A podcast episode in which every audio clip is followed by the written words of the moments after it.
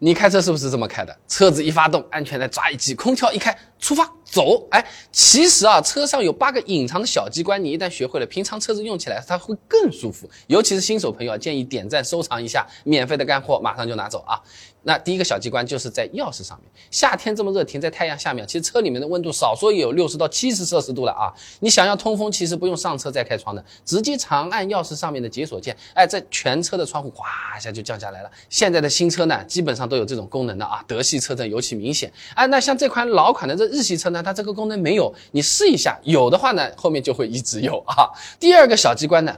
遮阳板，你看翻下来一掰，它就转到侧面去了。哎，有的时候开车太阳是在边上的，不是正面照过来的，你转过去的时候相当之实用。不少朋友车子开了十多年，都还不知道遮阳板除了前后翻之外，还能挡边上的。记得转发给你的亲朋好友。第三个小机关，后视镜。哎，中间这个后视镜啊，它下面是有个小小凸出来的拨片一样的东西的啊。晚上跑高速高架，后面的车子远光灯开在那边，刺眼的要死。你把这个小拨片拨一下。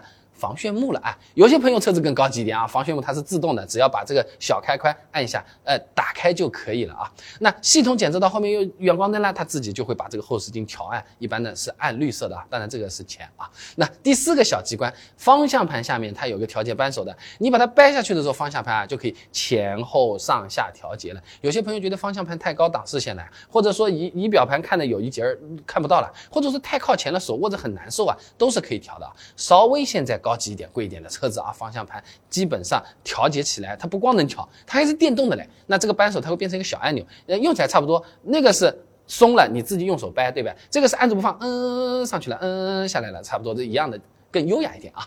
第五个小机关啊，仪表盘上面，你看看油箱图标边上会有个三角小箭头的，它对着哪个方向啊，就代表车子这个油箱啊，它那个在哪边，箭头朝右，你就是靠右加油好了。箭头在左边啊，这个油箱盖朝左边的。那一般我们自己开车呢是用不到这个功能的，但如果开别人的车子、借来的车子、公司里的车子，上车前你又不会去看看，哎，车屁股油箱盖在什么位置？很少有人这么干的，对不对？那这个时候领导说赶紧去加个油，我说好的，老板，去加油的时候你还。再下车看，人家想你这做事怎么那么坑坑洼洼的，是吧？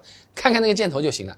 第六个小机关呢，是在座椅侧面壁柱挂安全带的位置。有些朋友身材是比较小的，安全带如果太高的话，这上吊。在脖子这里了，不舒服先不说，一个急刹车真的会勒的啊！安全带高低它其实是可以调的啊，你用手按住这里就可以上下调整了。不过这个功能不是所有的车型都有啊，像这台比较新的德系车呢，哎也是没有安全带调节的，不是说一定就有，你看一下嘛。买车的时候你可以注意一下。哎，第七个小机关呢是在车门上，带小朋友的各位朋友们，你就要注意看看了。小孩子也不是说他听话不听话，他天生就是好动加好奇嘛。坐在后面，爸爸你看那是什么呀？吱，窗户摇在。对对对，我要这个，我要这个手伸到外面去撞一下怎么办呢？我们又不好一边开车，每隔两秒钟，我儿子，我女儿呢？那你前面你管不管了？这个就比较危险了，是不是？那你找找看，主驾门把手边上一般都会有一个车窗锁定键的，你按下去之后，除了主驾之外，其他位置啊，车窗按下去不灵了，就像坏掉一样的，没法动啊。那当然，第八个小机关我们就连着在里面讲，在车门门板上，和刚才的情况也是一样。哎呀，爸爸那只狗好可爱呀！啪拉了个门，它就从后面追出去了，你不要吓死啊，是不是？其实啊，后门上面它有个铜锁孔的，你用钥匙把它拨一下，车门从里面啊拉拉是拉不开的。